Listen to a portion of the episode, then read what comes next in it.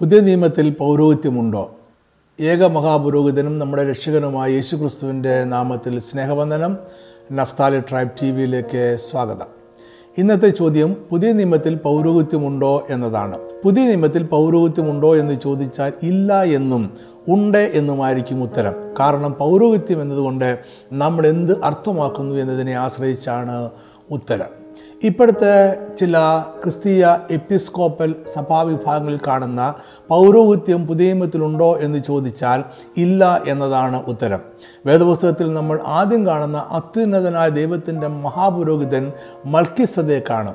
അദ്ദേഹത്തെക്കുറിച്ച് നമ്മൾ ആദ്യമായി വായിക്കുന്നത് ഉൽപ്പത്തി പുസ്തകം പതിനാലാം അധ്യായത്തിൽ പതിനെട്ട് മുതൽ ഇരുപത് വരെയുള്ള വാക്യങ്ങളിലാണ്. അബ്രഹാമിന്റെ സഹോദരനായ ലോത്തിനെയും അവന്റെ സമ്പത്തും ശത്രുക്കളായ രാജാക്കന്മാർ കൊള്ളയിട്ട് കൊണ്ടുപോയി. ഇതറിഞ്ഞ് അബ്രഹാം ആ രാജാക്കന്മാരോട് യുദ്ധം ചെയ്ത് അവരെ തോൽപ്പിച്ച് ലോത്തിനെയും സമ്പത്തിനെയും തിരികെ കൊണ്ടുവന്നു. തിരികെ വരുന്ന വഴിക്ക് അത്യുന്നതനായ ദൈവത്തിന്റെ പുരോഹിതനായിരുന്ന ശാലേൻ രാജാവായ മൽക്കി സദേഖ് അപ്പവും വീജുമായി എതിരേറ്റു ചെന്നു. അവൻ അബ്രഹാമിനെ അനുഗ്രഹിച്ചു. അബ്രഹാം അവന് സകലത്തിലും ദശാംശം കൊടുത്തു.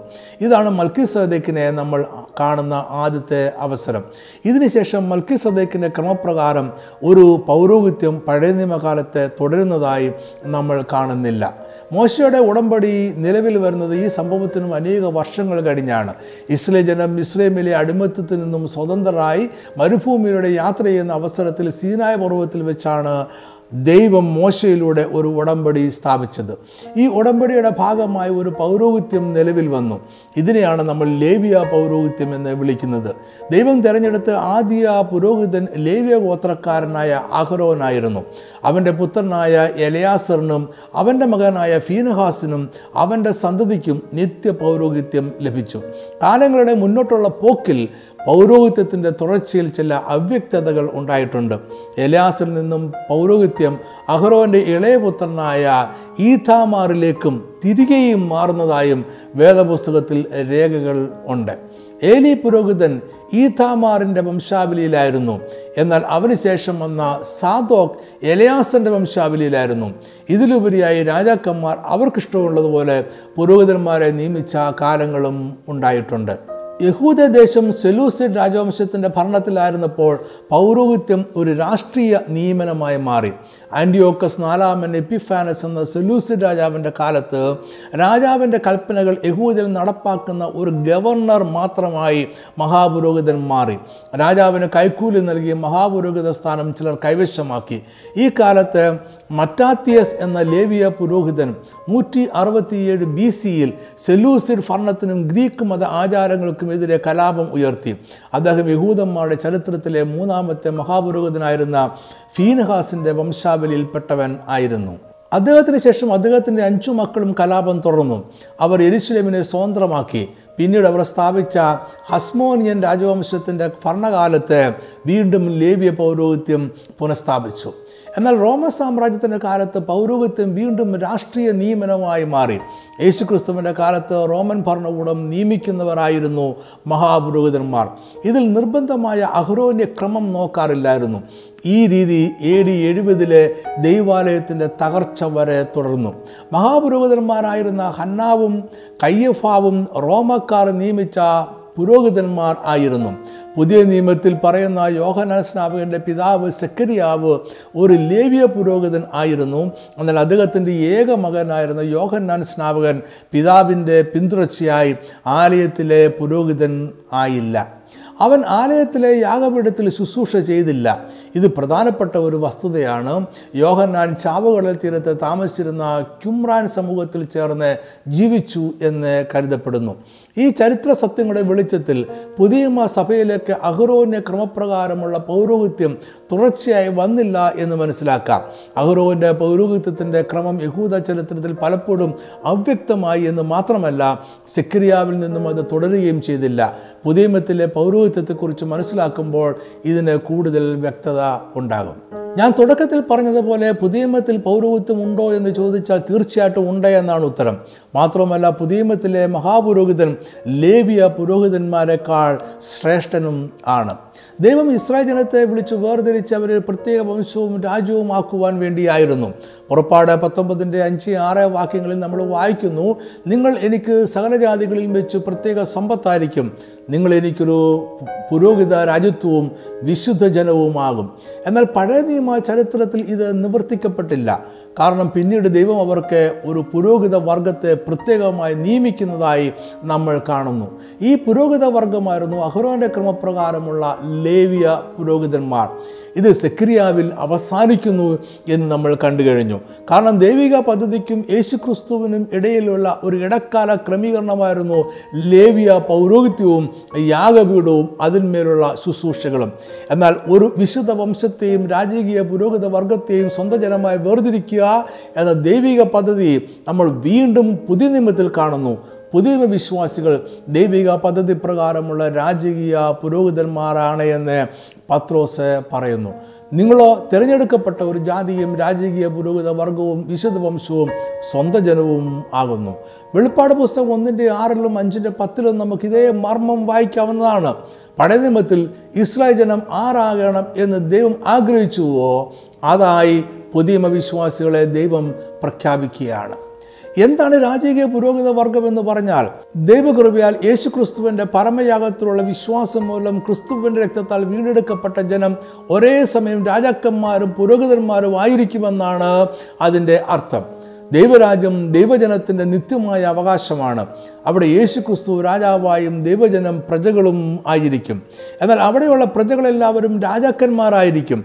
ഒരു ശ്രേഷ്ഠനും സർവാധികാരിയുമായ ചക്രവർത്തിയുടെ കീഴിലെ ആശ്രിത രാജാക്കന്മാരെ പോലെ ശ്രേഷ്ഠനായ യേശു ക്രിസ്തു എന്ന നിത്യരാജാവിന്റെ കീഴിലെ ആശ്രിത രാജാക്കന്മാരായിരിക്കും ദൈവജനം. അതുകൊണ്ടാണ് യേശു ക്രിസ്തുവിനെ കുറിച്ച് പറയുമ്പോൾ ഒന്ന് തിമത്യോസ് ആറിന്റെ പതിനഞ്ചിൽ ധന്യനായ ഏകാധിപതിയും രാജാതി രാജാവും കർത്താവി കർത്താവും എന്ന് പറയുന്നത്.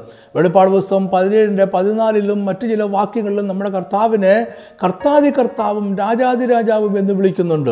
സങ്കീർത്തന എൺപത്തിരണ്ടിന്റെ ആറിൽ നിങ്ങൾ ദേവന്മാരാകുന്നു എന്ന് നിങ്ങളൊക്കെയും അത്യുന്നതന്റെ പുത്രന്മാർ എന്നും ഞാൻ പറഞ്ഞു എന്ന് പറയുന്നതും ഇതേ അർത്ഥത്തിൽ ആണ്. നമ്മൾ രാജാക്കന്മാരാണ്. ദൈവരാജ്യം ഒരു ശ്രേഷ്ഠനായ രാജാവും. അവന്റെ കീഴിലുള്ള അനേക രാജാക്കന്മാരും നിത്യമായി വസിക്കുന്ന ഇടം ആണ്. ലേവ്യ പൗരോഹിത്യത്തിൽ ഒരു മഹാപുരോഹിതനും പുരോഹിതന്മാരും ആലയത്തിൽ ശുശ്രൂഷ ചെയ്യുവാനുണ്ടായിരുന്നു ഇതേ ക്രമത്തിൽ പുതിയ വിശ്വാസികളും പുരോഹിതന്മാരായിരിക്കുന്നു എന്ന് വേണം മനസ്സിലാക്കുവാൻ. യേശുക്രിസ്തുവാണ് നമ്മുടെ മഹാപുരോഹിതൻ.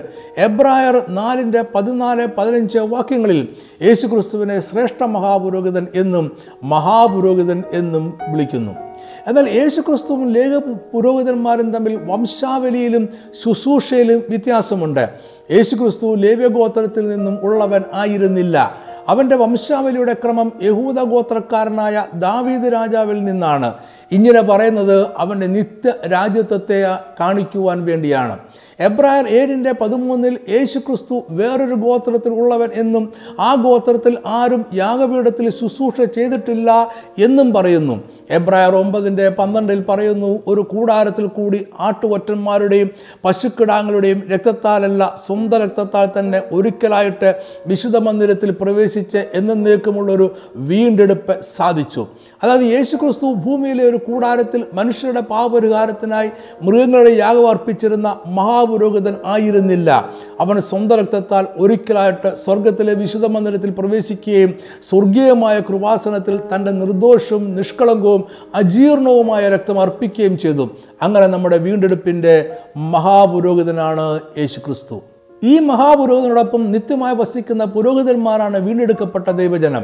അതിനാൽ പുതിയ നിയമത്തിൽ ലേവ്യ പൗരോഹിത്യമില്ല. എന്നാൽ വിശ്വാസികളുടെ പൗരോഹിത്യമുണ്ട്. ഇങ്ങനെ പുതിയ വിശ്വാസികൾ രാജകീയ പുരോഹിത വർഗമായിരിക്കുന്നു.